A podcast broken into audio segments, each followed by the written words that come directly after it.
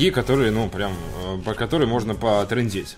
Ну, давайте начнем, да. Доброе утро, дорогие друзья. С вами ЕБМ, еще больше минералов на канале ДТФ Ру. С вами Павел Болотский. Захар Бочаров. Как вас не путать, когда в такой стремительной ротации? Можешь просто сказать Павел. С вами Павел. Павел и Захар. Действительно, это да, более домашнее. Я всегда, когда представляю... С вами Павел и Павел. Надо просто по отчеству. Павел Дмитриевич. Да, и Захар. Захар Владимирович. Анатольевич. Ну, неплохо. Я бы хотел себе отца Анатолия, если вы понимаете, о чем я. Отец Анатолий. Потому что я не понимаю, о чем я. Где мои 17 лет, позывной Болотский, где мой черный пистолет, позывной Болотский. Спасибо. Пятый час, доброе утро. Поспать никогда не поздно, как доказал вчера наш дизайнер. Сразу после нашей передачи вы можете это сделать. Ну, вчера смотрю, так Ваня-то под кис такой лежу на своем диванчике, гляжу за монитор, Ваня такой лежит на столике, отдыхает. Как раз часов в 5 вечера. Да. Поспать всегда можно. А как же мистер Нудопинг? Да, доброе утро, мистер Нудопинг. Ну, столкнулись шляпами с вами. Моя шляпа напряглась. Читали ли мы донаты?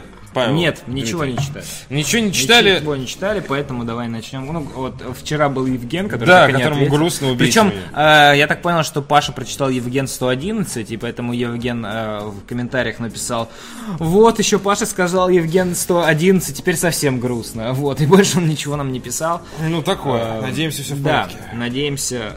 Не грусти, братуха, жизнь наладится. Еще раз тебе повторим, надеюсь, это достигнет твоих ушей. Паша читает донат от анонима. Да, когда будет годнота на ютубе, давно ничего не было, кроме записи стримов. Добра. Скоро. Да, будет скоро. Уже совсем скоро мы пилим для вас новые видосы. Будет прям скоро редакционочка качественная и по играм, и в целом. Слово редакционка. Редакционочка, да. И по играм, и по, как сказать-то, просто по широкой тематике, скажем так. И Максим Геннадьевич Пейн отправил 100 рублей. Привет, Паш. Как дела? Чё делаешь? Тут говорят, вчера доктора Албана не... Прости большое, Максим Геннадьевич, понимаешь, вчера доктора Албана не прочитали. Прочитали, это была шутка про то, что Захар бухает. Да. Мы ее посмеем, над ней посмеялись. Спасибо большое, крайне остроумно. Да, такой ор был вышел, вы забыли, что ли? Да. Порвался весь интернет. Я даже на Медузе читал. Я даже на анекдот.ру его дали. Да, да, вот и на Башорг. Да. Там еще не... И на Пикабу пост даже есть. Башорг жив еще вообще? Да. Отлично. Бегущая строка, ее озвучит Павел. Да, озвучу. У Capcom нет планов портировать Monster Hunter World на Свитч.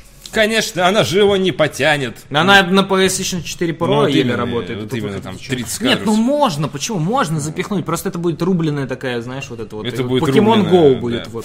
Я думаю, Capcom скорее сделает новую эксклюзивную игру в сериале Monster Hunter, как она обычно сделает для консоли Nintendo. Кстати, они могут, да. Они могут просто отдельно сделать. Конечно. Они уже делали... Порт с PS Vita. Они уже делали Pokemon Hunter World. Monster Hunter XX, просто она не выходила за пределами... Японии, наверное, сиквел будет называться Monster Hunter XXX, и там будет совсем страшно. Да. Джон Сина ведет переговоры о роли Дюка Нюкема в киноадаптации игры. Я бы посмотрел, наверное, интересно. При том, что в целом там киноадаптировать-то особо нечего. Ругань до стрельбу, до сиськи, до разрыв инопланетных тварей. То есть в целом по сюжету все там достаточно тупо и примитивно. Вот. Но, мне кажется, Джон Сина подошел бы под эту роль. Не то чтобы он тупой и примитивный, но... Кстати, в фильме... Но он поддерживает такой имидж, справедливости ради. Он любит, вот он такой. Он любит, типа, очень позитивный. Как я понял, он любит камео, потому что... Ну, есть одна роль, которая меня приколола прям с Джоном Синой. Это есть такая короткометражка «На колесах» называется, про велогонщиков Тур де Франс, которые, типа, все поголовно принимают там допинг. Вот, у него-то он там играет велогонщика из США, который 100% не принимает допинг. Там такое вот качило, 100% не принимает, там разрывает. Мне кажется, я слышал эту историю, да, забавную. Это стоит посмотреть, обязательно посмотрите. Это в стилистике фильма «7 дней в аду». Вот, очень, очень весело. Да, шикарно. Вот. Глупо, тупо, но забавно. Вот, в общем, ждем, что из этого получится. Будет, вместо будет Джон Сина, будет Дюк Нюкем. Да, кстати, было бы забавно, если бы это как-то обыграли. Он вырывается. Да, да.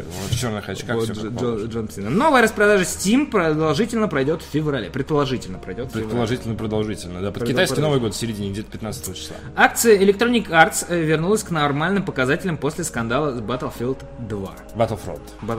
Важно. Battlefield 2, все нормально.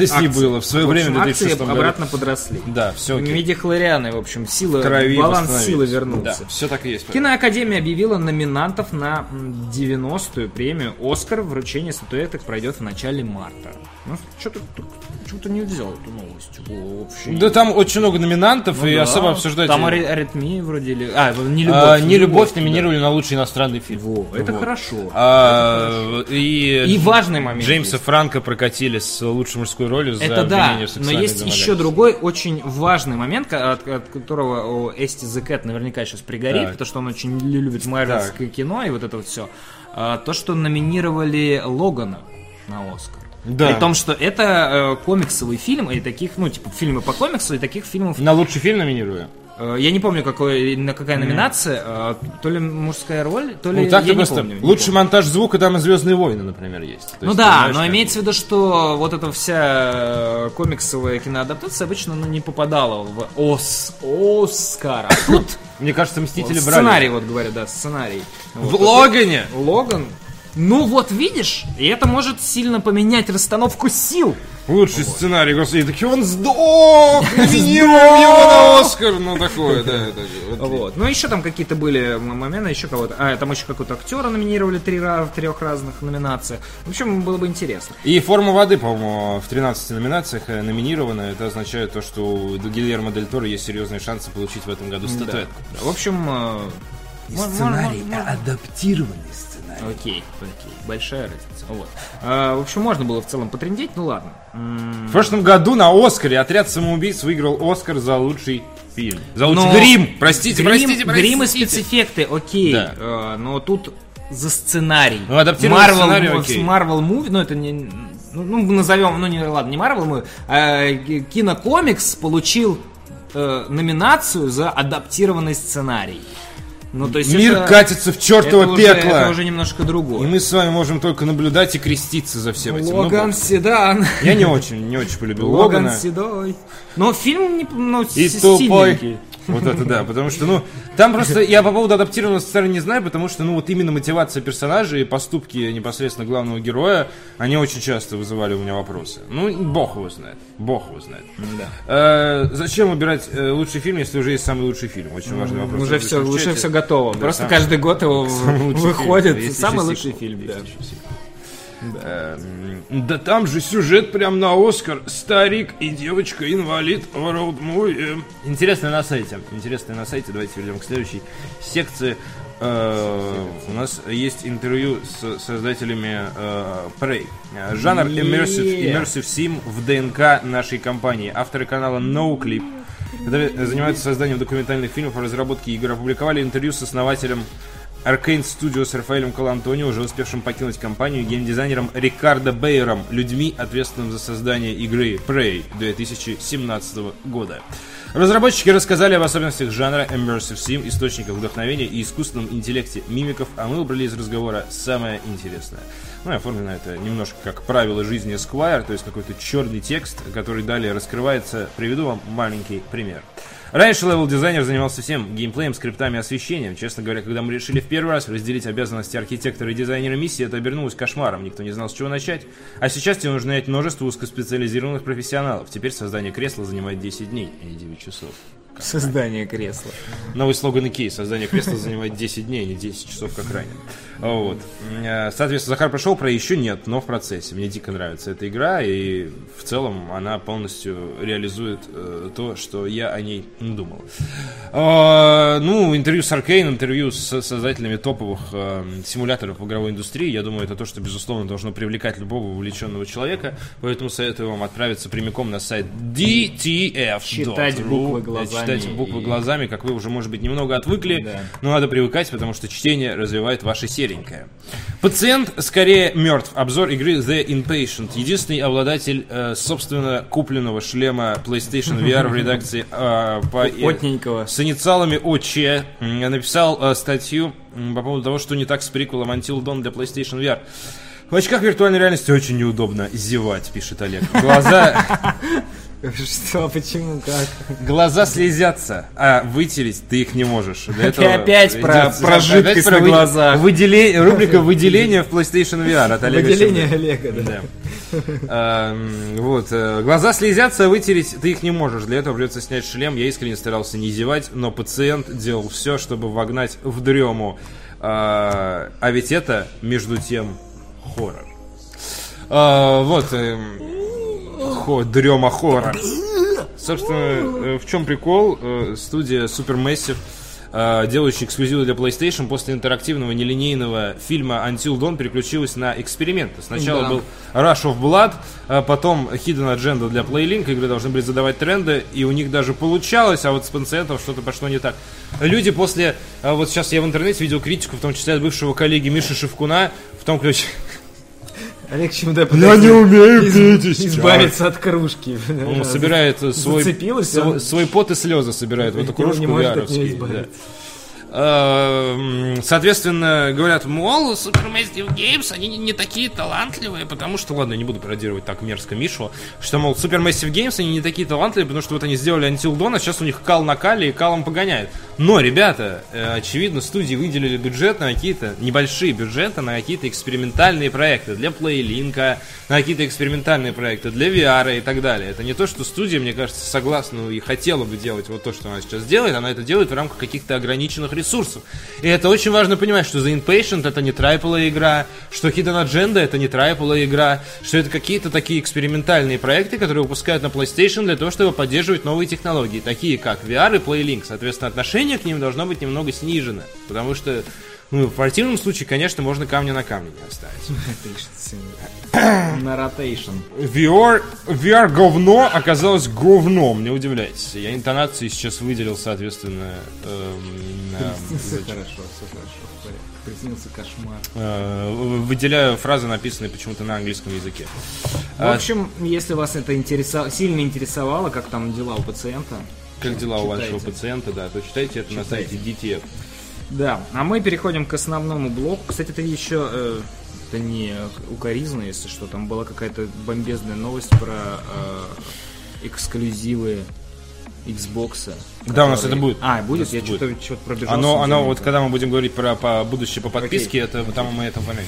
Игры Blizzard были уязвимы к хакерским атакам, а вы и не знали. Вот играете там за свое...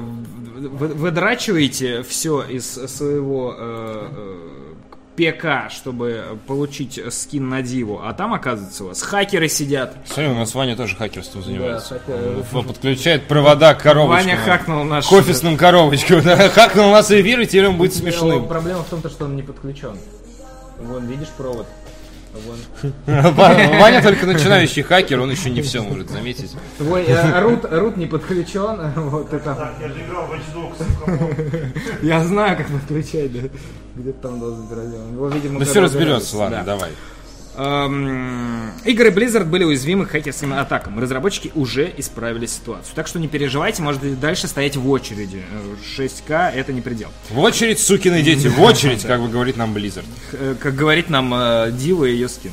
Хакер Трэвис Арманди, или Арманди, он по-любому орет, нанятый компанией Google в качестве... Орет от того, что неправильно читаю его фамилию. В качестве исследователя сетевой безопасности заявил, что абсолютно все игры компании Blizzard, в том числе Overwatch и World of Warcraft, в течение некоторого времени были уязвимы к атакам злоумышленников с помощью специального эксплойта. Хакеры могли связаться с утилитой Blizzard Update Agent, Blizzard Update Agent, отвечающий за загрузку и обновление игр, сменить DNS-адреса, а затем авторизировать собственные сайты для связи с приложением. После этого они получали возможность в любой момент отправлять нужные команды, тем самым загружая на компьютер жертвы вредоносные программы. Сотрудники Blizzard уже выпустили небольшое обновление, исправляющее основные причины уязвимости, однако на полноценное закрытие потребуется дополнительное время. Разработчики ответили на сообщение Арманди и пообещали более серьезные патчи, которые позволяют приложению Blizzard связываться лишь с разрешенными сайтами. Вот. Пока нет информации о том, что кто-то из злоумышленников успел воспользоваться эксплойтом, представители Blizzard еще не успели ответить на вопросы журналистов. Первый комментарий: Sony Boy жалуется на Blizzard боев. Да, ну то есть и там еще есть второй комментарий прекрасный от пользователя Sony Boy, да, с PlayStation. Я не буду его читать, он очень большой. Ну, я прочитаю первое предложение. Кто-нибудь напишите, что игры этой конторки уязвимы к здравому смыслу. Да. Blizzard очень болезненно отреагировали на закономерную критику ремастера и StarCraft, но это ладно, это дальше. Да, там в общем, глубокая аналитика, можете прийти в комменты и почитать, и ответить, например, человеку. В общем, вы были уязвимы, а вы даже и не знали. Ну, это фактически как Spectre Meltdown, только сначала все поправили, а потом уже сказали, что была уязвимость. Да. Это, кстати, правильно, потому что когда официально, частично правильно, потому что когда официально объявляют об уязвимости, сразу появляется большое количество людей, которым было в целом наплевать. Желают тыкнуться в эту уязвимость. Ну, зная об этом, хотят потыкать в нее пальчиком. Ты абсолютно прав, Павел. Вот. И, соответственно, чтобы высечь и рассечь таких людей, компания Blizzard решила немного... Отправила свой отряд. Отряд сечи. Да, отряд сечи для того, чтобы посекоши. Microsoft изменила правила подписки Game Pass. Вот это та бомбическая новость, о которой говорил Павел. Аналитики считают, что компания готовится к будущему без железа. Это когда по каким-то причинам... Приготовьте свои облачные хранилища. Человеку, господа, который занимался бодибилдингом, запрещают ходить в качалку. Он готовится к будущему без железа. Xbox Game Pass теперь больше. Или когда цены на... видеокарты взлетели до небес. Да, будущее без железа. То есть ты остаешься с тем, что у тебя есть на руках. Я попрошу Павла включить половинку экрана, половинку Бородинского, и увидеть арт из игры, в которой мы, кстати, с Павлом будем на выходных рубать. Не на выходных. Ну как бы там... Завтра будет стрим. Завтра нам будет стрим. Разрешили. Окей, завтра будет стрим, Паша разрешили, хорошо. Да. Не знаю, смогу ли я к тебе присоединиться, дорогой Павел. Ну, я не настаиваю в целом, потому что интерес... Кстати, это будет важно, потому что многим нашим зрителям, я уверен, важен одиночный опыт. Как они будут чувствовать себя в игре, безусловно, если у них нету друзей. Нормально ты их подколол.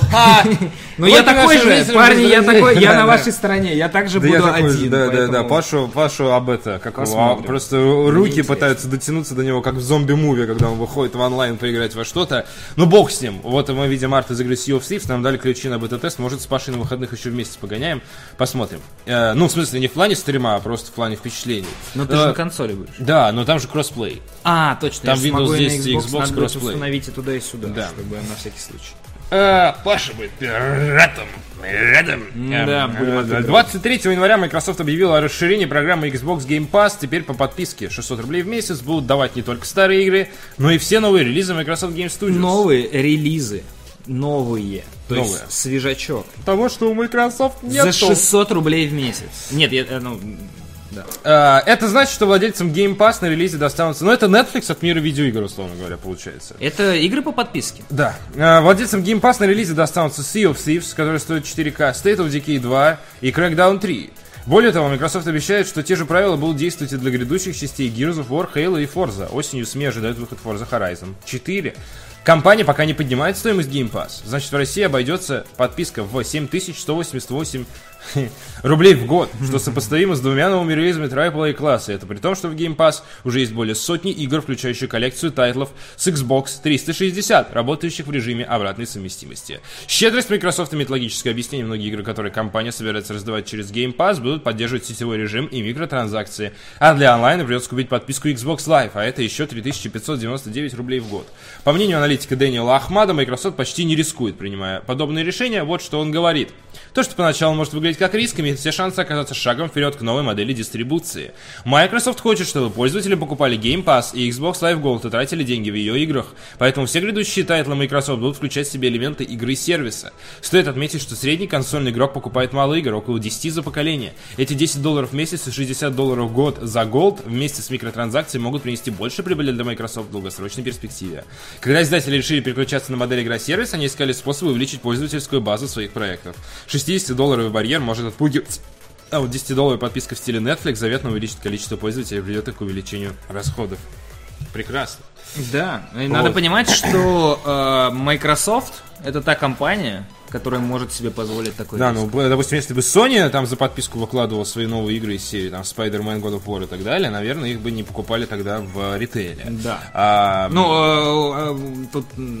Просто у Sony на данном этапе в целом у компании, надо понимать, что есть подразделение PlayStation, есть подразделение там, телевизионное, не продали уже. В целом у компании Sony дела идут не так, ну то есть у них не так, чтобы они купаются в бабосе и вот это все. У них, как я понимаю, сейчас самое приносящее прибыль отделение это ну, вот PlayStation. Это PlayStation, безусловно. Оно хорошо приносит. При том, что Microsoft... Тоже, у них тоже есть подразделение Xbox, но Microsoft в целом имеет такой запас, денежный запас, что они могут позволить себе... Не то, что они могут позволить раскидывать деньги, но они могут позволить себе рисковать. В свое время они попытались так рискнуть, когда пытались... Xbox One, сделать Xbox One с, типа, шер на 10 человек. Вот, типа... Была такая история? Сейчас, как же это... В общем, изначально, когда они... Хотели привязать консоль к интернету, постоянному подключению, и в том числе там говорили о том, что система будет работать семейная шир, то есть ты можешь 10 консолей это очень много. Купить игру на 10 человек, и все там могут как-то все могут ей пользоваться, что-то типа. Возможно, того, это было желание смягчить вот эту вот идею постоянного. Я просто уже забыл, что такое было. Вот, то есть немножко изменить правила. Но тогда все их захейтили, потому что вышла PlayStation. Сказала, у нас есть консоль, this is for the players, и все такие, yeah, this is for the players, вот так надо, и все, и это все, в итоге Xbox One, ну, типа, хуже продается, в итоге им пришлось прям перед E3 изменять свою политику, они сказали, мы все возвращаем, отказываемся от этого, то есть у них не было, но в данном случае они решили рискнуть еще раз. Но в чем еще дело? Xbox Game Pass, покупая подписку, вы можете скачать игру себе на жесткий диск, но она будет работать только пока у вас работает подписка. То есть вы не являетесь обладателем физической копии игры или цифровой копии игры. Вы арендуете ее. Да, более того, Game Pass это модерируемая библиотека игр. То есть, иными словами, Microsoft может добавить или забрать игру оттуда по своему усмотрению. Она может дать вам Sea of Thieves до сентября, например, при релизе в марте, а потом она покинет Xbox Game Pass, и вы не сможете в нее играть. И ее поменять на какую-то другую first-party игру от Microsoft. То есть тут надо понимать, что вы становитесь более зависимы от Microsoft в этом контексте, но тем не менее... Но тут вот есть интересный... Да. Я часто встречаю геймеров, ошеломленных тем фактом, что эксклюзив Xbox One выходит на ПК. Они считают, что это повредит привлекательности Xbox One. Но Филу Спенсеру и его команде плевать. Если вы играете в Sea of Thieves на ПК или в Minecraft на Nintendo Switch, вы уже клиент Microsoft. А клиенты это хорошо. Ну, то есть, по сути, они уже получили свое. То есть вы купили их игру, вы уже в их даже если на другой, да. Если вы играете на винде, вы их клиент. Соответственно, Дринк отмечает, это слова Кристофера Дринга, редактора GamesIndustry.biz. Также он отмечает, что Microsoft совсем не против заработать на продажах Xbox One и Xbox One X, но для компании задача второстепенна. Microsoft и Sony прямые конкуренты, но на практике выполняют разные задачи. Sony стремится заработать на приставках, телевизорах и VR-шлемов, а Microsoft интересует прежде всего ПО. По мере Дринга, для успеха Game Pass компании необходимо вложиться в производство игр. По данным СМИ, Microsoft этим уже и занимается. Подтверждена разработка новых частей Gears of War, Halo, а также Forza. Также находятся в разработке новые Fable и Perfect Dark. Нашли журналисты, которым не очень понравилась эта схема. Говорят, что Microsoft может вступить в открытый конфликт с ритейлом. Также Райан Браун, один из журналистов, пишет, что у него двойственное отношение к Xbox Game Pass. Все хотят Netflix для игр. С другой стороны, появится проблема с сохранением доступа к контенту. Микротранзакции с таким подходом не только не исчезнут, но станут еще хуже. И была еще одна новость из, как сказать, конкурирующего лагеря вчера по поводу игровых релизов, о которых мы поговорим чуть попозже в теме дня. Вот. Ну, в общем, мне кажется, что Microsoft все движется и движется как раз в сторону. Возможно, они первые, у кого получится как раз реализовать, как это вот везде пишут, Netflix для игр. Посмотрим. Вот. Интересно тогда, каким будет выглядеть их следующее поколение. Но это достаточно сильный шаг для индустрии. На мой взгляд. Ну, безусловно. И может быть, он останется и незамеченным. Ну, типа, все сейчас пожужжат, а потом такая... Это бы еще на облачко все завязать, и вообще был бы такой сервис, который ты покупаешь себе на ПК и рад жизни. Вот как раз новость с другой стороны. Хакеры взломали PlayStation 4. Не совсем та новость, ну ладно, да. Ну, я имею в виду не та, но тоже с другой стороны. Просто с другой стороны. Хакеры взломали PlayStation 4. Что нужно знать? Что произошло? В конце декабря 2017 года разработчик под ником Spectre выложил в публичный доступ рабочий вариант своего эксплойта NameDobj, позволяющего выполнять любой код. NameDobj. Позволяющего выполнять любой код на PlayStation 4 с доступом на уровне ядра, то есть представляющий полноценный взлом или jailbreak, а в будущем и обход антипиратской защиты вместе с запуском сторонних приложений. Однако этот способ работал только на консолях с версией системы ПО 4.05 или ниже, из-за чего количество устройств, пригодных для взлома, было ограничено. Обновление с этой версии вышло еще в конце 2016 года, а на конец января 2018 актуальной стала 5.05. Ну, то есть, вы понимаете, что достаточно далеко, и откатиться обратно уже невозможно. Да, то есть, надо искать приставку с очень... Да, бегать по рынкам и искать не... У вас есть PlayStation за июнь 2014? 4.05, да. Прошивка, ищу срочно купить в Краснодаре. Судя по всему, в течение... Кто прошивает? Xbox Краснодаре, вот это. Да. Судя по всему, в течение января хакеры успешно доработали способ, и на днях СМИ сообщили о появлении так называемого PS4 HEN активатора. PS4 Хер. Активатора хомбрю приложений. Да. Хербрю приложений. Мороженое такое, хербрю. То есть неофициальных программ, разработанных сторонними пользователями. Установка PS4 HEN по-прежнему поддерживается лишь версия системы 4.05 или ниже, позволяет устанавливать скачанные игры, предварительно расшифрованные и перепакованные с помощью специальных инструментов. Ну, когда пиратство появлялось на Xbox 360 или PlayStation 3, это тоже было так. Только Wii U сразу раскрыли как дешевую шалаву, но это случилось ближе к концу ее жизненного цикла, поэтому там все было сразу. Ну, стоит сказать, что, по-моему, для PlayStation... Нет, для PlayStation 3 там тоже были нюансы с версией прошивки, но там тоже легко взломали, потому что, как я понял, получили в доступ ключ специальный. То есть флешка-ключ, которая, по сути, сначала продавали флешки, причем, насколько я помню. А тут, видишь, тут софтвар хотят как бы прошивать. Это скорее ближе к стилю PSP, то, что мы сейчас видим на PS4. Вкратце, для обычных обладателей консоли PlayStation 4 все осталось по-прежнему. Взлом устройств сложен и требует определенных условий и навыков. Извини, пожалуйста, на секунду сейчас налю, говорят, на торрентах уже игры лежат. Ребят, я могу взять Uncharted 4, если у меня есть Blu-ray-привод, снять с него образ и выложить на торрент. Но радости вам от этого, да, например, легко. Радости вам от этого, если вы не можете это запустить. То есть самое главное, это вот именно взлом самой прошивки. Ну как главное для пиратов, да? То есть нам не главное. Взлом и запуск, тут есть нюанс. Да, сейчас все, Паша, продолжай. Сама уязвимость была закрыта разработчиками Sony уже в версии системы 4.06 в ноябре 2016 года. К тому же большая часть игр, вышедшая позднее, будет зашифрована уже совсем другими ключами, и их нельзя будет запустить на взломанных устройствах. Поэтому взломщикам достанутся в основном старые хиты, релиз которых состоялся до 2017 года. То есть защита, как я понимаю, есть еще и на диске. Вот, в самой игре есть определенная защиты. По сути, с помощью PS4 HEN хакеры превращают обычные PlayStation 4 в дев-киты, то есть специальные версии консолей с дополнительными функциями для разработчиков. Эмуляция PlayStation 2. Одной из важнейших функций взломанных PlayStation 4 оказалась найденная эмуляция тайтлов с PlayStation 2. Сколько можно дрочить на PlayStation 2? Мы взломаем консоль PlayStation 4, чтобы будем играть в игры с PlayStation 2. Да. Там же, там шикарная, шикосная библиотека игр. Но столько уже было переизданий с PlayStation 2, столько ремейков было с PlayStation 2. Мне кажется, всю годноту уже можно играть на PlayStation 3 или PlayStation 4. Одной из важнейших важнейших функций вложенных в PlayStation 4 оказалась найденная эмуляция тайтлов с PlayStation 2. Встроенный в PlayStation 4 эмулятор позволяет запустить некоторые игры с PlayStation 2, даже те, что пока недоступны в PS Store. Многие из них при этом страдают от графических гличей и артефактов. Полноценный эмулятор PS2, установленный внутри системы, именно к нему обращаются игры для этой консоли, скачанные из PS Store. Благодаря PS4 HEN хакеры лишь изменили некоторые файлы, после чего получили возможность установки прямо с ISO образа, записанного на обычный диск. Иисус-образ. Да, судя по доступной информации, в эмуляторе также есть поддержка 4-кратного увеличения разрешения в стандартных играх и улучшенная производительность. Вот, есть... Есть. Это интересное дерьмо, потому что у Sony в прошивке зашит эмулятор PlayStation 2, да.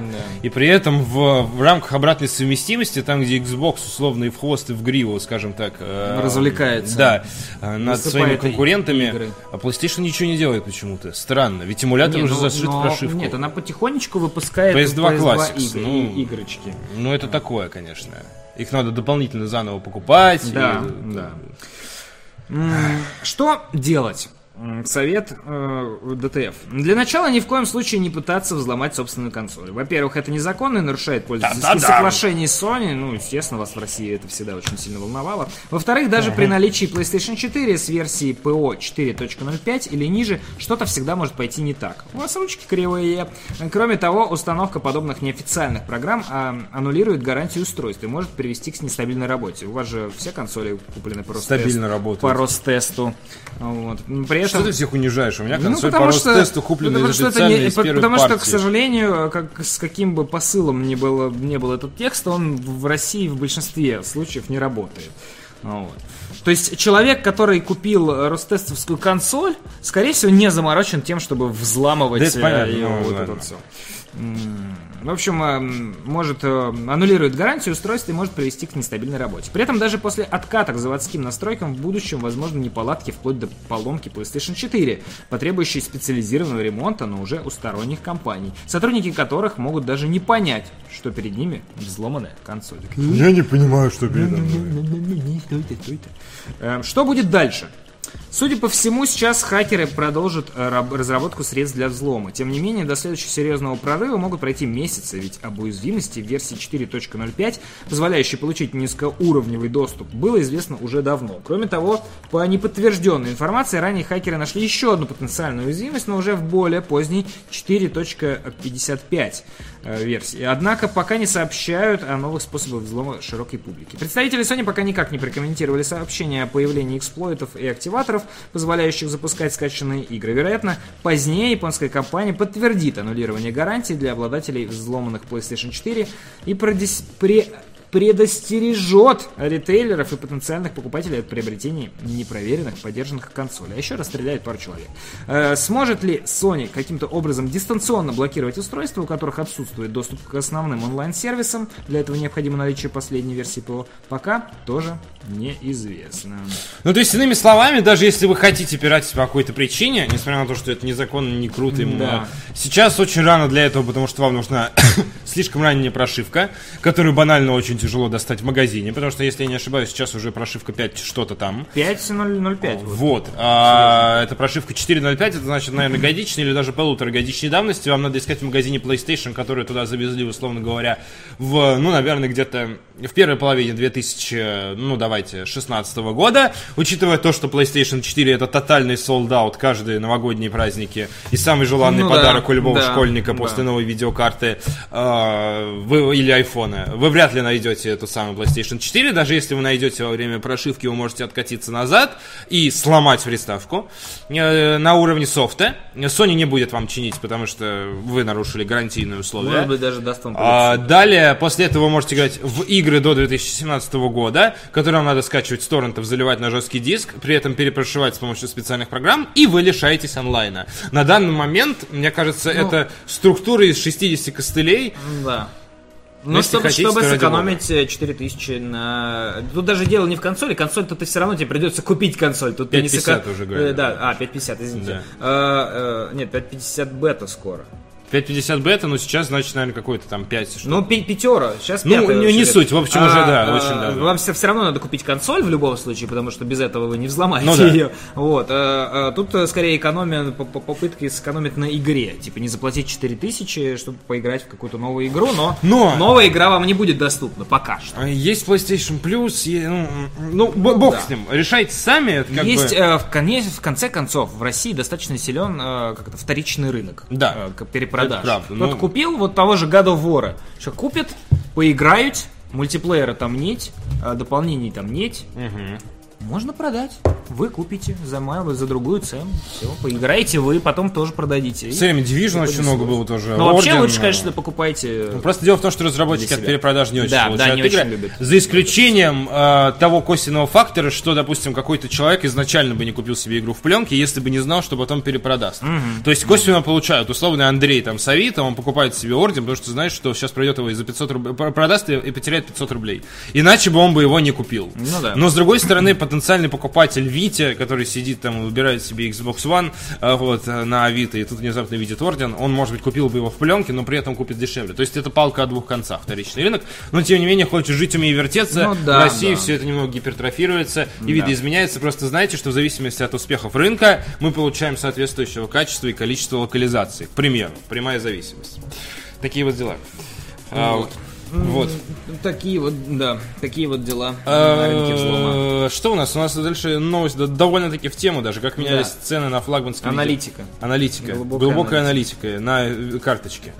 Как менялись цены на флагманские видеокарты Nvidia в 2017 году. Редактор сайта PC Gamer проанализировал рост цен на графические адаптеры, вызванный майнингом криптовалют. При помощи сервиса Camel, который позволяет отслеживать цены. Который позволяет отслеживать цены на сайте Amazon, редактор PC Gamer пронаблюдал, как менялась стоимость на видеокарты Nvidia в течение последнего года. Автор исследования пришел к выводу, что в данный момент ценовую политику видеокарт диктуют сторонние продавцы, так как у основных розничных магазинов уже закончились адаптеры.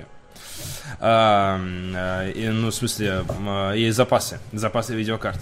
GTX 1050. Рост цен на чипы линейки GTX 1050 начался примерно летом 2017 года. Примерно в это же время владельцы ПК заинтересовались майнингом криптовалюты. Начали продаваться по $130 видеокарты от компании EVGA, а у сторонних продавцов первоначальная стоимость составляла около $150. Цена подскочила в августе до 165. В данный момент EVGA GeForce GTX 1050 на Amazon стоит $170, а в сторонних магазинах $200. На короткий промежуток времени летом 2017 года наблюдали с перебоем с поставками видеокарт. График, который, естественно, скачет дичайшим образом ближе к нашему периоду времени. Аналогичная ситуация с гигабайтом. Изначально цена GeForce GTX 1050 составляла $130, выросла до 150, у сторонних продавцов стоимость достигала $220. GTX 1060 повкуснее. При изначальной цене в $240 продавцы летом выставляли ценник в $562, что фактически больше, чем в 2 раза дороже. К январю, спустя 17 месяцев после выхода видеокарты, цена EVGA GeForce GTX 1060 достигла $650, практически в 3 раза больше, чем... Нет, практически в 3 раза больше, чем изначальная стоимость. В отношении графических процессоров GTX 1060 гигабайт цена подскочила еще выше. Летом стоимость видеокарт достигала $700. К концу 2017-го остановилась в районе $460, что означает небольшое снижение цены, слава богу. Видеокарты GTX 1070 пропали из ассортимента Amazon в середине октября. Перед бумом майнинга стоимость устройств снизилась до $500-400.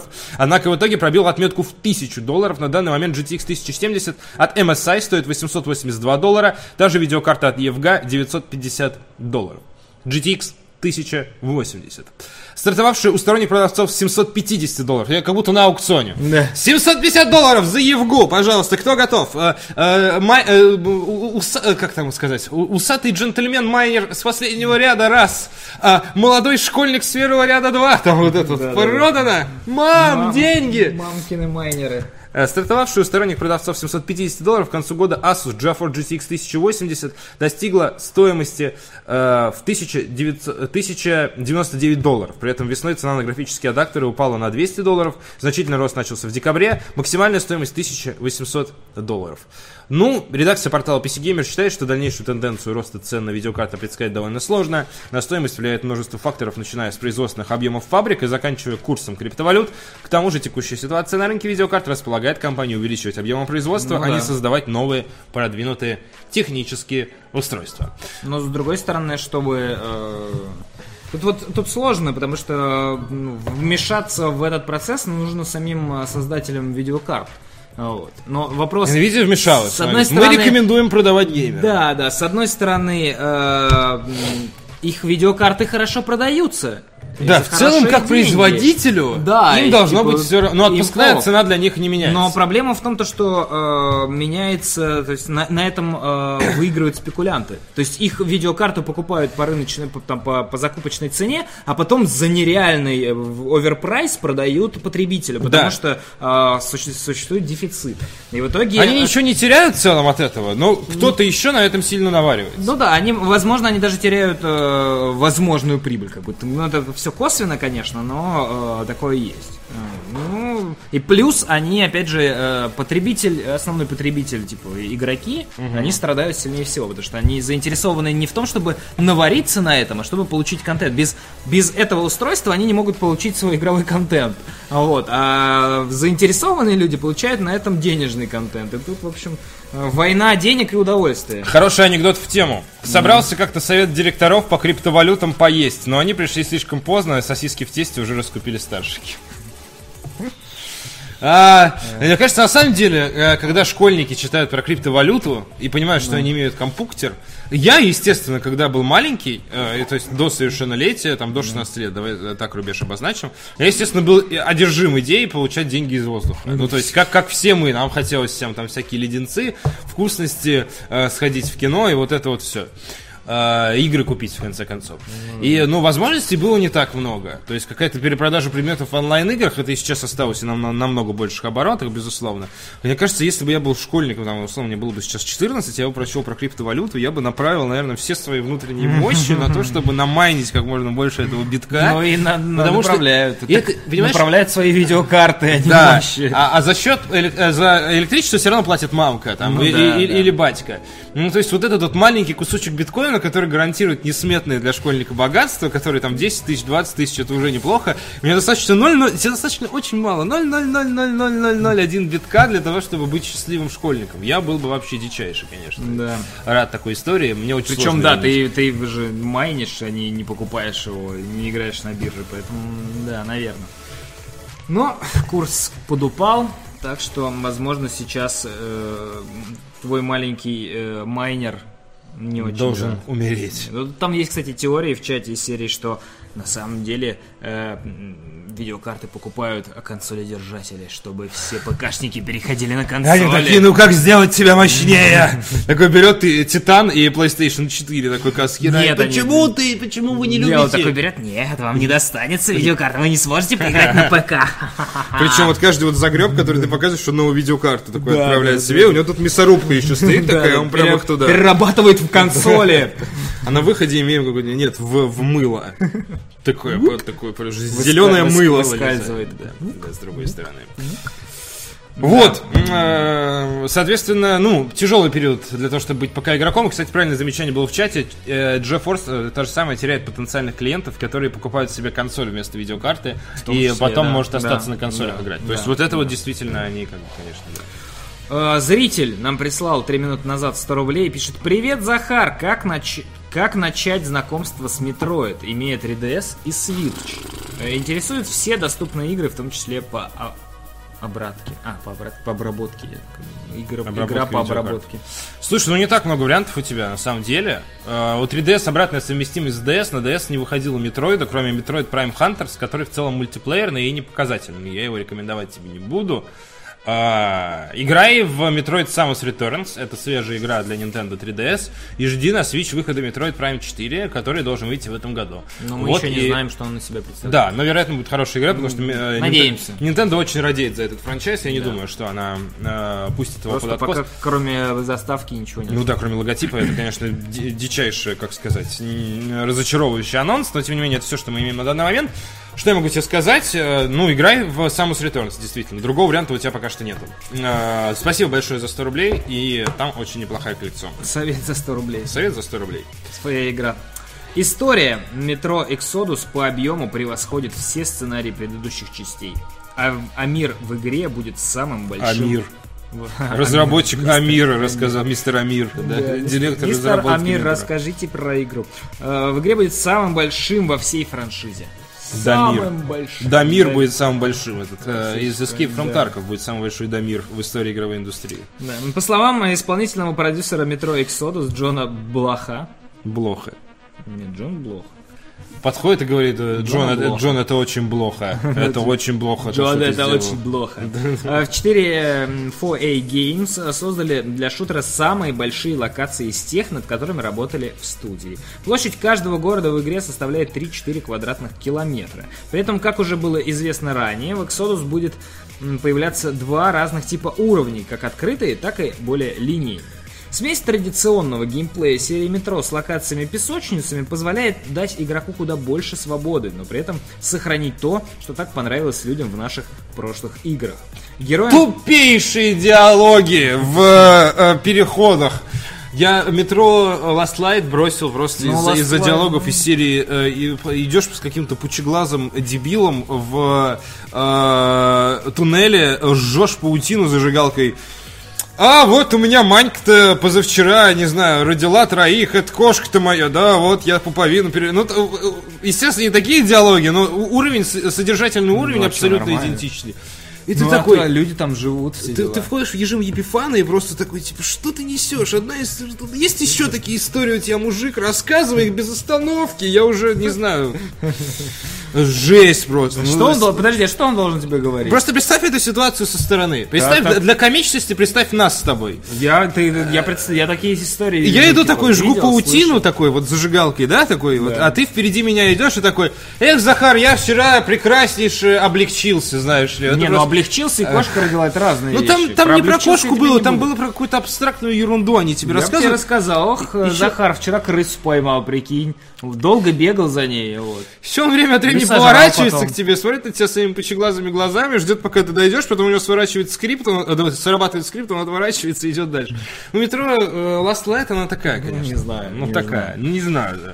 Героям встретятся новые сообщества людей, религии и уклады жизни, а также монстры и мутанты, обитающие в невиданных до этого местах. Что-то будет уже знакомо поклонникам, а что-то появится во франшизе впервые. Я по твоему диалогу сейчас хочу... Ты идешь, перед тобой идет чувак, поворачивается такой... Убьешь этого монстра? А потом отворачивается. Ну, я очень надеюсь, что вот работа именно по подаче, наверное, даже сюжета проведут чуть более... Это аутентичность неучи! Офигенная аутентичность. Надеюсь, работа будет... Чего неучи? Это только он говорит. У меня все нормально. Я как бы за атмосферу топлю вот это вот все. Вчера облегчился, а там крыса. И жизненные дела. Может, я очень много требую реально от людей, которые живут в метро. Но просто это даже дело не в том, что они говорят, а в том, что в этом считывается какая-то фальшь. Как будто это актеры играют, они не настоящие чуваки. Тут скорее из-за того, что, может быть, не хватает там какой-то проработки анимации и прочей, там, какой-то живости ему. Да, они просто идут и говорят, как типа в Сталкере, да. Ну, тут, типа, вот они движется, он там может повернуться, нет там какой-то, знаешь, глубокой анимации, потрогывания стен, вот это вот всего. Пойти готовить совершенно адовые блюда, да. Реально вот о таком уровне истории. Я, правда, к сожалению, я с огромным удовольствием прошел метро 2033. Плюс, там было меньше именно... Знаешь еще чего? Трепни. Почему? Потому что они очень камерно говорят. То есть они разговаривают, знаешь, примерно как в «Ведьмаке», вот такие, знаешь, как-то... О, как вот ту-ту-ту-ту-ту-ту-ту-ту-ту. Да, вот театрально. Вот. Да, нет, да, то есть он должен рассказывать эту историю просто спокойным тоном. Типа, вчера кошка нас родила. Все, диалоги Рутвича обосрали. Да, то есть вкусы Рутвича обосрали. Действительно, на метро нельзя поднимать руку, потому что это сделали создатели Сталкера, поэтому свои грязные руки отведи отсюда! Иди своей дорогой, проходи, не задерживайся. Огромная надежда на метро Исход. Но и в целом, песочницы, это круто. Я ни в коем случае. Ну, кстати, надо будет. Да хорошие игры. Надо будет пройти же. Надо будет пахана вызвать, чтобы он второй Last Light прошел. Но 2033 прошел. На мой скромный вкус, Last Light, конечно, послабее, чем 33. На мой тоже. Потому что там введен элемент дикой фантастичности. То есть это и так мир такой фантастичный. Ну да. Но когда рядом с тобой тусует какой-то мелкий прыщ, который озвучен еще так себе. Ребят, черные — это не то, о чем вы подумали. Да.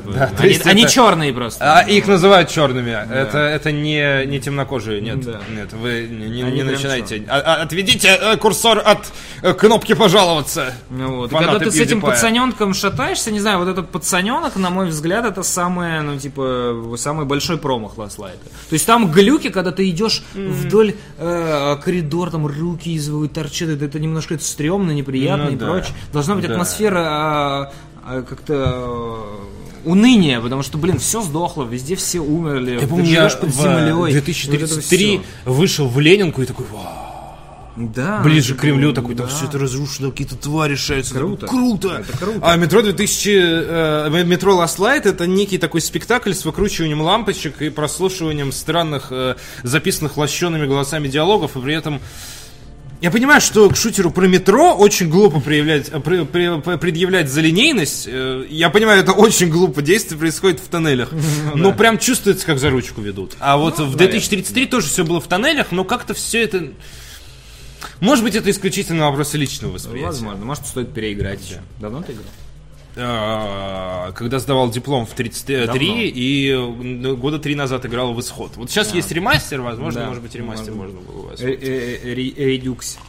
Ладно, продолжим дальше. Продюсеры отдельно подчеркнули свободу выбора, которой будет обладать игрок. Несколько возможных подходов найдется к каждой задаче, а время суток и погодные условия могут помочь или, наоборот, помешать в их выполнении. Почему, когда я лезу на гору, идет чертов дождь? Вот. В свою очередь... Уверен, спутники... не будет такого говна. Знаешь, будет какое говно? Нажмите кнопку F, чтобы протереть себе этот противогаз. А, ты там его снимаешь же картину, когда ты выходишь, там уже все, заканчивается. В свою очередь спутники главного героя могут стать его врагами. От действий игрока его поведение в диалогах будет зависеть, поможет ли ему тот или иной персонаж, или наоборот, попытается убить главного героя. Ну, типа, можно будет выбрать сарказм. Кроме того, Блох рассказал о том, что одним из важнейших элементов грядущей игры будет поезд под названием «Аврора», на котором Артем и его товарищи... Хватит угорать. Ну, это очень глупо, но я не могу. Это какой-то отвратительный перк, знаешь, при рождении получен, угорать над фамилиями. Да, на котором Артем и его товарищи путешествуют от одной локации к другой. Судя по всему, на поезде придется проводить достаточно много времени. Я и в жизни провожу много времени на поезде. Зачем мне еще делать эту игре? В метро. Да. Наконец, по словам продюсера, сценарий «Метро Exodus» больше, чем сценарий «Метро 2033» и «Метро Last Light» вместе взятых, причем со всеми DLC. Разработчики часто хвастаются объемами сценариев своих игр, но обычно это мало о чем говорит. Например, Дэвид Кейдж продвигал так Beyond Two Souls и другие свои игры, а Bethesda Fallout 4. Metro Exodus на данный момент не имеет точной даты релиза. Выход игры 200%. На ПК, PS4 и Xbox One запланирован на 2018 год. Я думаю, да, это будет осень 2016. Ноябрь или октябрь. Анонсировали на прошлой E3. Это значит, ну, точно не раньше это E3 она выходит. Вероятно, выходит, я думаю, сентябрь, октябрь, ноябрь. Где-то вот да, это, ну, скорее всего, типа, как это, осенний блокбастер. Да, вот. Я уверен, я уже вижу бандлы, как минимум, Xbox One X, под которую она будет заточена с этой игрой, которая продается на новогодние праздники. Я уже вижу сообщение от Sony о том, что игра будет заапдейчена под PlayStation 4 Pro. Как ни странно, на Западе очень любят эту романтику метро, этот уютный постсоветский сеттинг. Да. Вот, то есть игры пользуются большим спросом. Концепт сделает бум приятной игры. Но я уверен, что такой ход будет, скорее всего. Где-то в какой-то момент... да, это такое, ну, это типа, напрашивается. Если ты вешаешь в начале игры поезд на стену, то в конце игры он обязательно выстрелит. Обязательно сделает бум. Да. Вот, соответственно, ждем «Метро Исход». Я с удовольствием поиграю в нее. И игра преимущественно трудится очень много разработчиков, которые разрабатывали Сталкер, плюс некие открытые уровни, это крайне... Плюс франшиза как-то, ну вот, да, выросла, ей удалось выбиться в свет и занять места в наших сердечках. Мы страшно ждем продолжения истории Артема. Артем, не хворай. Да. Сколько там уже вышло книг по метро, интересно? Не знаю, 10, вот 20. Книги — это что-то не касающееся меня. Я, может быть, на волне хайпа 2035 прочел. На волне хайпа, мне кажется, появится еще одна книга. Да, она будет называться «Метро Исход», мне кажется. Да, потому что там, на самом деле, сценарий вроде частично оригинальный. Друзья, важное вчера событие, компания Microsoft такая: мы добавим новые игры в подписку Game Pass, а Sony такая: мы выпустим God of War 20 апреля. А не в марте, как вы надеялись. Да, God of War, ребята, выходит 20 апреля, 22 марта. Каждые 3-4 дня интернет последние несколько месяцев раскрывал дату релиза God of War. И, наконец-то, она раскрыта официально. 20 апреля God of War ляжет на полки магазинов. Sony решила отпраздновать это событие и этот анонс сюжетным трейлером игры, которые многих из вас, наверное, заставят немного разочароваться, потому что сюжета стало много в God of War, это больше не треугольник. Возможно, это весь, почему? Возможно, это весь сюжет. Возможно, это весь сюжет рассказан. Да, в остальное время вы будете драться просто. Есть некие спойлеры. Я не знаю, легитимно ли бояться спойлеров в God of War. Ну, трейлер-то уже показали. Трейлер уже показали, многие не смотрят трейлеры. С другой стороны, ты сейчас скажешь спойлер, а тебе еще 10 человек скажут, что нет, ты все неправильно понял, и вообще все по-другому. И теории заговора и вот это. Обычно вот это наоборот случается. Ты говоришь, что из серии там вот такое произошло, тебе говорят: Захар, ведь это спойлер. То есть ты даже не придал этому значения, а тебя... Женщина есть. Что понравилось в этом трейлере? Есть несколько очень красивых, на мой взгляд, Sony Santa Monica выросла как минимум в драматизме. Есть несколько очень красивых моментов, когда вначале, очевидно, они хоронят маму и порвали 3 баяна. А может быть, это не мама, может быть, это просто какой-то замотанный. Не, ну вроде, судя по их разговору, похоже, что мама, да. Вот, и, соответственно, сначала мальчик подходит, начинает, очевидно, читать какую-то молитву из серии, там, я вижу отца, я вижу мать, делает это с такой детской отдачей и такой вот этой вот искренностью, скажем так. Потом небольшая сцена с шуткой про лук, который мама на вырос сделала, и тут подходит Кратос, который за свою жизнь видел 1 миллион смертей и причинил 2 миллиона смертей, просто подходит к ней и говорит: иди домой, теперь ты свободна. По-моему, очень сильный момент, когда, типа, вот как это воспринимает мальчик и как это воспринимает Кратос. Мне это очень понравилась метафора. И еще ближе к концу трейлера, когда у Кратоса слетают бинты с руки, на которые очевидно, закрывают его раны от цепей, на которых держались клинки Афины, он хватает часть этого бинта второй рукой, и как бы это момент, когда он может либо снять этот бинт и распрощаться со своим прошлым, либо условно продолжить бороться. И идет такая вклейка монтажная из серии: это быть богом — это большая ответственность. Затягивает бинт покрепче и обратно его обматывает на руку. Мне этот вот сейчас этот момент идет. Очень понравилось. Потому что мне кажется, что это, попытка в реально... Кстати, тут есть интересный момент. Да. Смотри, у него в данном месте, да, у него видно прям, у него прям бинты. Да. Прям бинты. А вот тут в других моментах у него под бинтами есть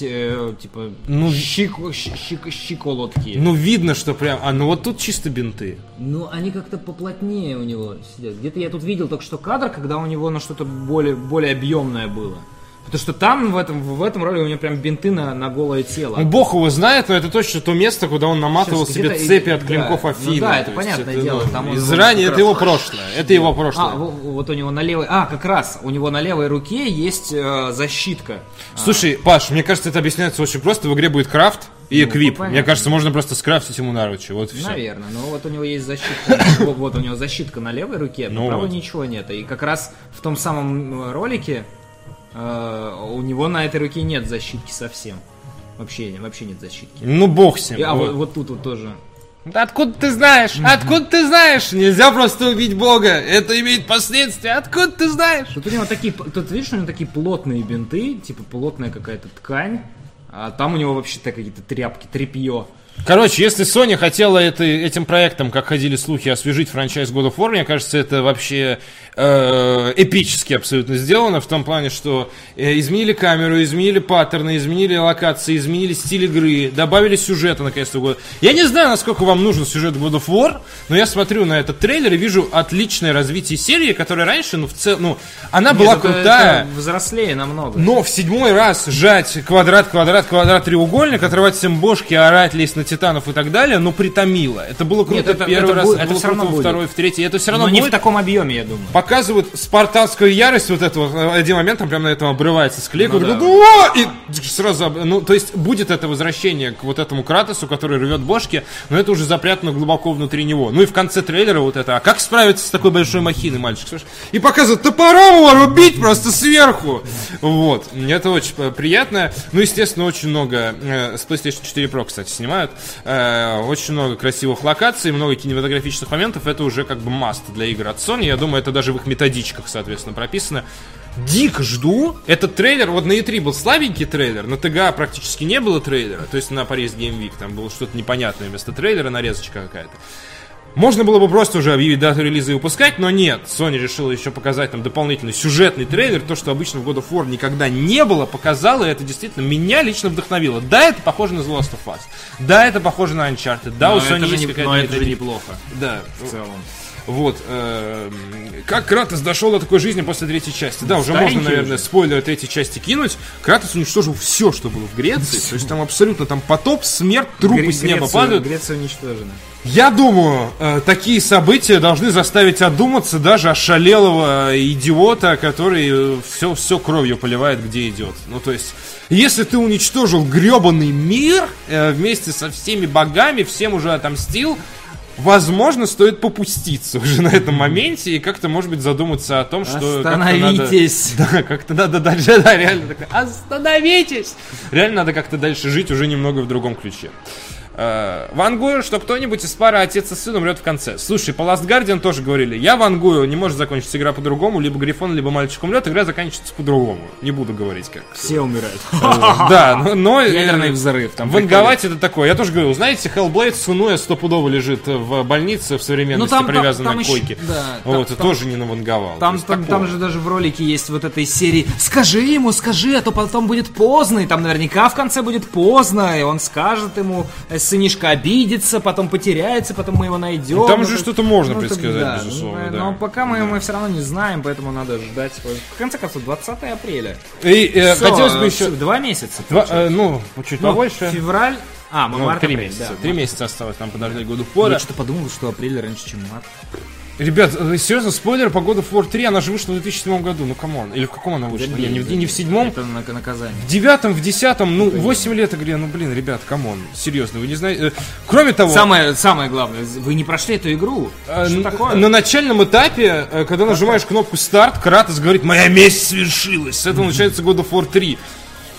Тоже забанить его за спойлер. Ну, камон, давайте все же как-то это регулировать. Хотелось бы еще сказать, что есть трейлер, и процитировать нашего дизайнера Ивана Ефимова, который сказал, что в играх Sony его немного удручает стилистика бомжатской нордической херни, которая в полной мере присутствует, очевидно, в новый God of War. Это могла бы быть египетская херня бомжатская, если бы команда... уже вышла, потому что была Assassin's Creed. Да, Ubisoft узнали, разработчики из Санта-Моники, за то, что разрабатывает Ubisoft Assassin's Creed и выйдет примерно в один период, и поэтому выбор между нордической мифологией и египетской был сделан в пользу нордической херни и египетской херни был выбран в пользу нордической херни. Да, соответственно, когда я запросил пример другой бомжатской нордической херни, была представлена Horizon Zero Dawn, в целом понятно, но средневековая вот эта шкурная, скажем так, бомж-стилистика. Шкурная бомж-стилистика. Вот. God of War 3 топчик на тестостероне, убиваешь всех богов, выдавливаешь глаза, режешь глотки, а тут старый хер с молокососом. Да он все равно это будет делать. Просто да, он будет делать это по-взрослому. Не вот это, крутись цепями. Он будет такой, давай. Я сейчас тебя втащу, мразь! Это такая тебе, мне кажется, с геймпадом будет страшно, потому что, твою мать, он псих. Вот. Так что... Я думаю, все будет нормально, просто все будет сделано по-взрослому. Сын приемный, по-взрослому будет. И, кстати, да, 23 часов обещали на прохождение, поэтому это действительно даже по времени... Я не любитель God of War, потому что я не любитель слэш. Я, кстати, тоже небольшой. Все это беготня. Я прошел с удовольствием. Но мне интересно. Да. Мне интересно, потому что это стало взрослее, серьезнее и страшнее. Ты реально будешь переживать, не просто да мне посрать, что ты меня убил, у меня есть еще одна жизнь, сейчас я приду и заколю тебя своими клинками и... пошел. А тут ты такой, твою мать, не умирай. Квадрат, треугольник и тишина. Да, все так и есть. Если хотите слэшер, прям слэшер, играйте в Metal Gear Rising, играйте в Bayonetta или играйте в Ninja Gaiden. God of War пошел дальше. Или Devil May Cry, Вот. Насколько получилось, мы узнаем 20 апреля. В любом случае, да. Может, вообще история будет полным говном, и мы все разочаруемся. God of War выйдет в один день с Nintendo Labo. Блин, это тяжело. Это будет тяжело. Я не знаю, что выбрать, лежать в коробке или играть в God of War. Еще день рождения Гитлера в этот день. Соответственно, ты же понимаешь, что... если сын... Я вчера уже предлагал, что если сын Кратоса, это Гитлер. Такая. Что если сын Гитлера — это Кратос? Что если как тебе сын такой плот-твист? Это Nintendo Lab. Nintendo Lab, вот. И, соответственно, это как вчера еще аналитик Даниэль Ахмад, который Джуги Экс писал. 20 апреля выходит Nintendo Lab и God of War. Один продукт — это история про то, как отец пытается подарить ребенку новый опыт и повзрослеть, а другой — это God of War. Вот, да, и, соответственно, пошутили про то, что отцовские отношения отцов и детей обыгрываются в обоих продуктах по-своему. Вот такие вот дела. Кратца вроде рыжий, представьте, рыжего Гитлера. Так там же магия, все поменялось, все переродилось. На самом деле, реально, совместить все в одном стриме, взять топор такой из картона сделать. Можно сделать как картон. Я уверен, что God of War разрешат постримить чуть пораньше, чем 20 апреля. Мы будем надеяться, что да, начинает. Да, ну, хотя бы там первые 3-4. Ну да, там, наверное, это будет первый эмбарго, да. Ранний доступ. И немножечко новостей про кинцо. God of Lava. Да, немного новостей про кинцо. Да. Член общественного совета при Минкульте объясняет, почему «Смерть Сталина» сняли с проката. Мы же вам приведем несколько цитат объяснений, почему так произошло. Даже это, я так понимаю, да, 3 цитаты Павла Пожигайла из его интервью с «Медузой». Даже точки... Вот, сейчас, вот, вы можете сами почитать. Да. Даже с точки зрения закона прокатное удостоверение не должно было быть выдано, потому что в фильме были нарушены пункты условий его выдачи. Речь идет о немотивированных сценах насилия. Там красочно описывают расстрелы и пытки людей. Берия сам там людей пытает. Я вам честно скажу, смотреть на это достаточно жутковато. По-голливудски сделано, смачно. Но у нас немотивированная жестокость не должна показываться под законом. Вторая цитата. Это какой-то кич за пределами нормальной человеческой этики. Сцены снимаются ради того, чтобы повеселить публику лишней кровью. В этом фильме и второй момент важный – дискредитация государственных символов. Все эти маршалы опрокинули фашизм. Они далеки были от тех образов, которые там в фильме даются. Это не юмор. Я был в своей жизни знаком с Леонидом Иовичем Гайдаем и с семьей его дружил. Третья цитата. Сейчас фильм не покажут. Потом будет какой-то диалог. Мне кажется, главная проблема – это неудачное время. Если там, в Министерстве культуры, они найдут время, когда можно будет это показать без ущерба для некого нашего отношения к Великой Отечественной войне, может быть, фильм и выйдет. Понимаете, это время годовщина Сталинградской битвы, выборная кампания. Мне кажется, за пределами 9 мая покажут. Вот, кстати, да, еще предвыборная кампания сейчас как раз назревает. Интервью полезно к ознакомлению целиком, говорит, соответственно, Вадим Елистратов. Помогает понять, кто и как решает судьбу кино в России на данный момент. Однажды мы можем услышать и нечто подобное и об играх. Комментарии отключены из-за постоянных переходов на личности некоторых пользователей ДТФ и троллинг. Ничего. Я еще у спермы. Я еще у спермы, говорит. Я еще у спермы, говорит Павел, непонятно. Обращаясь к Пете. Вот, и соответственно. Соответственно, да, фильм «Смерть Сталина» сейчас решили плакатного удостоверения. Поэтому никто не может развешивать плакаты и показывать его в кино. Вот. Это комедия начинающего итальянского режиссера по поводу политической гонки, которая началась после смерти Иосифа Виссарионовича в период, послевоенный период Советского Союза, скажем так. Ну что, я даже не знаю, Павел. Что ты? Есть ли у тебя что-то, кроме негодования? Мне кажется, что всем было бы глубоко посрать. Да. И малое количество людей сходило бы в нашей стране. Тут есть один нюанс, что мог пойти какой-нибудь патриот, вот, прочитав «Смерть Сталина», и подумав, что это тяжелый драматический фильм про смерть, про драму и вот это все про подковровые игры, такой триллер или, ты знаешь, я не знаю, как это, шпион, выйди вон, или как-то Фильм был не враг у ворот, понятно, с Томом условно драма. Хэнксом, можно подумать, что это драма. Да. Я думал, что это отечественный такое? Фильм про Сталина, прежде вот, чем да, я прочел. Да, и это может ввести в заблуждение людей. Вот. То есть, возможно, стоило бы просто сделать для этого фильма в России абсурдное название. Абсурдное название, чтобы никто не запутался. И все бы поняли, это тупая комедия. Ну, не тупая, но просто это комедия. У нас в стране показывали «Гитлер капут». Да, но там но «Гитлер капут» называется по-глупому, и там на обложке Семенович, и, ну, то есть персонажи, которые явно не собираются серьезно... Ну, камон, дело не то, что в несерьезности как раз и дело. Проблема... Ну да, и «Гитлер капут» про то, что там Гитлер капут, а тут Сталин капут. И типа, ну, все по-другому. Еще вышла статья на «Комсомолке» какая-то абсолютно дикая, где фильм называют... Такой фильм мог бы снять Гитлер. Вот такой да, вот подзаголовок, да, знаешь, вот эти вот подобного рода вещи. К некоторым вещам иногда надо относиться, конечно. Просто, понимаешь, если бы это была бы комедия Бруно, которая шла у нас спокойно в прокате там несколько лет назад, она бы выходила сейчас. У нас бы тоже ее запретили, потому что это гей-пропаганда, сказали. Жужжали бы. И, может быть, даже «Диктатора» запретили бы, который вообще про странные...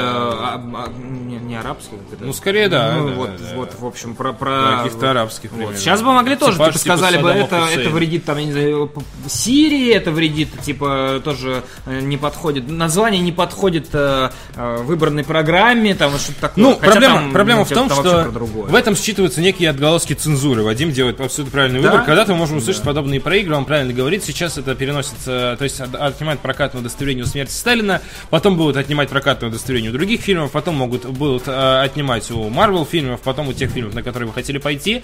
Причем в эпоху интернета невозможно запретить фильм. Он все равно будет там, его все равно можно будет скачать, посмотреть, да, и так далее. Да. То есть люди, которые действительно, как с интервью в свое время было, люди, которые действительно хотят ознакомиться со смертью Сталина, они это увидят. Единственное, что это поднимает дополнительный хайп и увеличит количество людей, которые хотят на это посмотреть, даже если они этого не хотели. Да. Например, я, потому что я вообще ничего не знал про этот фильм, а теперь, очевидно, надо будет его как-то посмотреть. К сожалению, мне кажется, высокопоставленных российских чиновников и особенно чувствительных российских людей некогда отсутствует самоирония и присутствует некая обиженность. То есть даже когда выходит комедия или какое-то сатирическое произведение, направленное против России, это вызывает... Ну, не против России, которая высмеивает Россию, это, ну, не высмеивает, отчасти, иронически оно обыгрывает. Оно понятно, потому что не всегда приятно. Другой вопрос, что тут даже, понимаешь, в чем ситуация? В том, что фильмам в России выдают другие даты, это нормально. Такое бывает. Проблема в том, что сначала этот фильм одобрили, а теперь сейчас его с большим шумом снимают. То, о чем он говорит, в целом, это могло бы решить проблему. Типа, поставили бы, не знаю, ну, летом бы этот фильм. Вот. Он был там, вышел в летний сезон, когда, типа, все отдыхают и прочее, посмотрели бы там «Смерть Сталина», все, там, посмеялись бы, не посмеялись, забыли бы, завязали. Сейчас, может быть, да, можно, окей, там, как-то косвенно, то, что это сейчас перед 23 февраля, мы весьма заморочены на войне, и тут «Смерть Сталина», это все некрасиво, и сейчас еще зима, и люди все там хмурые ходят, им еще депрессуха, и сейчас все это впихивать не прикольно. Можно было это сделать максимально тихо, такое происходит. Некоторые фильмы в России выходят позже по дате. Это, ну, типа, нормально, такое вот происходит. Но вот почему развели такой срач и такие абсурдные абсолютно доводы, которые тут вот комментаторах... они не абсурдные, можно как хочешь относиться, но просто это получается личное отношение кого-то запрещает фильм на федеральном уровне. Выборная кампания. Выборная, окей, цитата. Цитата. Выборная кампания. Как на выборную кампанию это влияет? Смерть Сталина как влияет на выборную? Ну, Паш. Ну как? Наш президент жив и здоров. Да, но взглянув на политическую обстановку, люди еще до выборов, перевыборов и так далее находили некие схожие политические приемы культа личности. Типа... Россию уже в шуточку там иногда называют империей. Это как бы очень глубокие, ладно, политические истории, в которые, наверное, мы погружаться не станем сейчас, безусловно, в форматах развлекательной передачи про видеоигры. Но сам факт того, что чьи-то вкусы на определенном уровне могут запретить прокат фильма на федеральном, где... Да, это не очень приятно. Не знаю, видите, там 18 полиус, видите еще что-нибудь. Ну, миллионы рычагов. А рычаг в итоге из серии типа, ой, я увидел там жестокость, мне было жутковато. Блин, ты тогда все хорроры надо запретить, если тебе жутковато. Мне тоже жутковато. Мне жутковато смотреть на наши цены. Почему их, блин, не запретят? Мне на тебя именно жутковато смотреть, Паш. Вот и почему меня не запретят? Почему тебя не запретят? До сих пор я не понимаю этого решительно. Вот, но пока что прокатное удостоверение картина в любом случае не получила. Жутковато смотреть. Вчера случай. Давай подытожим на плохом моменте, чтобы, может быть, поджигайло тоже своими глазами увидеть. Я вчера иду домой спокойно. Перекресток. Красный свет. Стоит на красный свет стоит полицейская машина. В ней сидят полицейские. То есть машина не оставлена. Все в порядке. Да. Все хорошо. Светофор полицейским красный. Все. Есть трамвайные линии. Да. Стоит в 10 метров от светофора, остановился трамвай и высаживает людей. И ввиду того, что идет ремонт, прям вот перед трамваем, там нельзя проехать машине. То есть машине, чтобы проехать, ей надо дождаться, пока трамвай проедет дальше, и потом он может совершить маневр. Выезд на встречные пути, на встречные трамвайные пути карается, по-моему, 3 месяцами лишения прав. Угу. Это как выезд на встречную полосу. Угу. Вот, ты не имеешь права выезжать. Вот. Что я вижу? БМВ черный объезжает трамвай по встречным путям, приезжает на красный свет и поворачивает налево. Полиция стоит на месте. Полиции плевать. Во-первых, потому что это не ДПС, потому что, скорее всего, я не знаю, как работает это правило, но, насколько я знаю, ДПС там больше случаев следят за дорогой. Там полиция... есть такое, что не каждый полицейский следит за трафиком на дороге. Да, но полицейский представитель закона. Ну да. И обязан что-то с этим сделать. Но он ничего не делает, потому что это вечер, ему посрать. Типа, он же никого не сбил, он же никого не убил, ничего не... проехал он на красный, он уехал, и все. Вроде все, я не буду заморачиваться, сейчас мне стоять, выписывать ему штраф, там мне надо будет вызывать, наверное, наряд, потому что я не могу... Возможно, криминал походит. Все, поджигайло, пожалуйста, посмотрите на наши улицы. Там это... жутковато. Давай не будем переходить на это. Я понимаю твой пример, давай не будем переходить на эту демагогию из серии типа, хлеб в магазинах дорогой, вы Сталина, а что там у хохлов? Я шел, меня аж трясло от этого дерьма. Потому что за ним ехал еще один такой же автомобиль, он на красный не проехал, но он выезжал навстречу. И еще один пункт. Моя мама, которая имеет 20-летний стаж вождения и водит похлеще, получше некоторых других представителей автомобильной нации. Я слышал, она проходила кастинг на «Форсаж» даже. Да. Твоя мама. Не прошла. Ну да. Вин Дизель тяжело все же, у него просто опыта больше.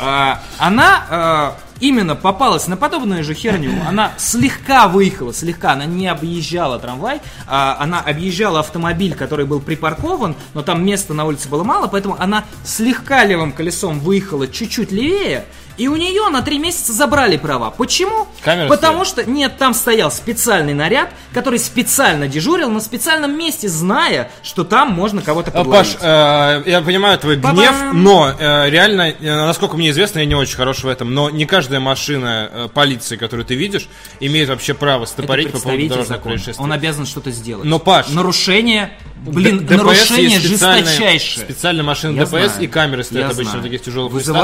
Вероятно, это потом, условно... Нет. Кроме того, откуда ты знаешь, может, они там сели с рацией такие, типа, чуваки, вот мы только что видели, что едет BMW с такими-то номерами, он нарушил правила там под камерой. Ну, то есть, у нас много беспорядка действительно происходит. Может быть, в других странах тоже происходит и так далее. Но со смертью Сталина это имеет не так много отношений. Хотя, не так много отношений, как назревающие... Я уверен на 100%. Не пытайтесь меня переговорить. Я уверен, никого он не вызвал. Ему глубоко посрать. Скорее всего, они сидели и пялились в свои там телефоны или ехали по своим делам. Очень часто я видел такие вещи, когда машина ДПС проезжает мимо неправильно припаркованных автомобилей. Они могут выйти и выдать штраф. Они этого не делают, потому что они едут по своим делам. У них свои ДПСные дела. У полиции были свои полицейские дела. Им было нет дела. В этом основная, на мой взгляд, проблема в России. Нам нет дела. Вот Сталин умер. Да. И... на этом замечательном... Урма началась. Ладно, да, на этом замечательном моменте... не хочу нас заканчивать на этом. Ладно, давай... давай какой-нибудь позитивный момент скажу. На Nintendo Switch вчера не было анонсировано ни одной игры. Все, давай закончим на игровой новости. Говно, Nintendo говно. Пускай вот на этом мы закончим. В Японии тоже не все хорошо. Спасибо большое, что смотрели. Это был ЕБМ, еще больше минералов на канале ДТФ Ру. С вами были Павел Болотский, Захар Бочаров. Спасибо вам большое, что смотрели. Сегодня приходите на стрим по Армате. На стрим по Армате в 5 вечера, если я не ошибаюсь. 5? Уже да, в 5. Да. В 5 вечера у нас сегодня будет стрим. Да, мы попробуем новые дополнения, посмотрим, что изменилось и как это. И я еще пообещал, что мы попробуем поиграть по хитрожонку. Слепого танкиста. Да, ну не слепого, ты будешь командиром, а я буду водителем, и ты будешь меня направлять. Мы попробуем, да, одну партию сыграть интересным. Если получится, то побольше. Постараемся вас удивить, да. В любом случае, спасибо вам большое, что вы нас смотрели. Подписывайтесь на канал, чтобы не пропустить будущие трансляции. Хорошего вам настроения и всего самого доброго. Да. Спасибо. И счастливо. Главное, чтобы вам было не похер. Да. Будьте, чтобы вам было не похер. Пока. Пока.